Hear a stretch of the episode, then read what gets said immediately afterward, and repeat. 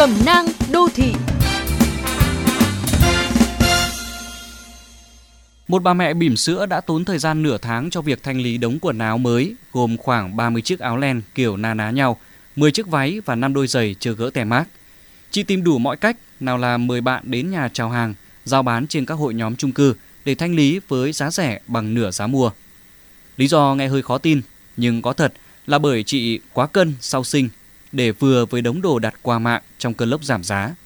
Không được thử, dáng không ưng, màu không hợp và vô vàn lý do để chán.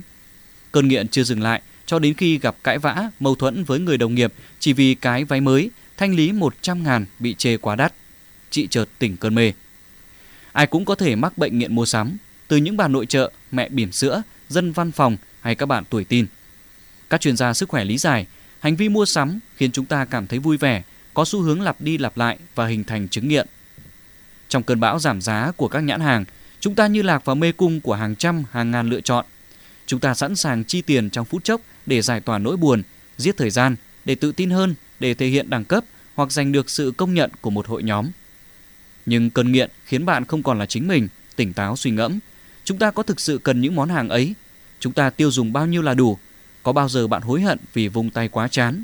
Và có bao nhiêu mối quan hệ đã bị đổ vỡ vì cơn nghiện này? Hẳn nhiên, các con nghiện mua sắm đều từng tự vấn mình như vậy, nhưng đã gọi là nghiện thì đâu dễ cai.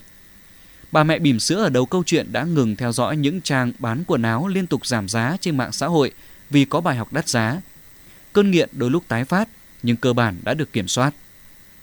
Không có một công thức chuẩn mực nào cho việc điều trị chứng nghiện mua sắm, nhưng cách hiệu quả có thể áp dụng ngay đó là tìm một người đồng hành tử tế giúp chúng ta hạn chế việc tiêu tiền vượt quá khả năng chi trả và dành thời gian cho những hoạt động thú vui, lành mạnh khác.